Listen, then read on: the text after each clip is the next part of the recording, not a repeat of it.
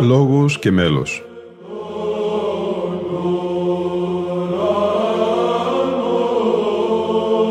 Προσεγγίσεις στη μυσταγωγία της ψαλτικής τέχνης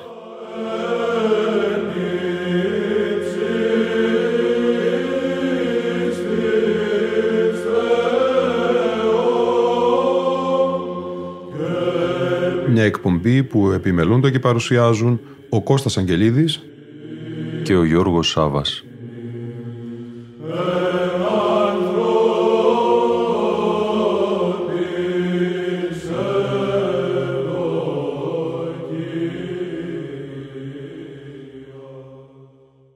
Στο πολύπτυχο αφιερωμά της, η εκπομπή Λόγος και Μέλος ασχολείται με μια φωτεινή μορφή του 16ου αιώνα, μία από τις σημαντικότερες προσωπικότητες μετά την πτώση της Βυζαντινής Αυτοκρατορίας.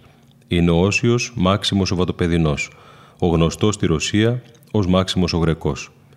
Ένατη εκπομπή σήμερα και μας συνοδεύουν αποσπάσματα από την Αγρυπνία του 2018 στην Ιερά Μεγή στη Μονή Βατοπεδίου Αγίου Όρους για την επέτειο 500 χρόνων από τις μεταβάσεως του Αγίου Μαξίμου του Βατοπεδινού στη Ρωσία και είναι συνεόρτιος η ακολουθία του Οσίου με εκείνη της Παναγίας της Παραμυθίας κατά την 21η Ιανουαρίου. Σήμερα ακούμε αποσπάσματα από τη Θεία Λειτουργία, από το «Ιερείς εξέλθετε και τον Δεσπότη, έως και το «Δύναμις του Τρισαγίου Ύμνου».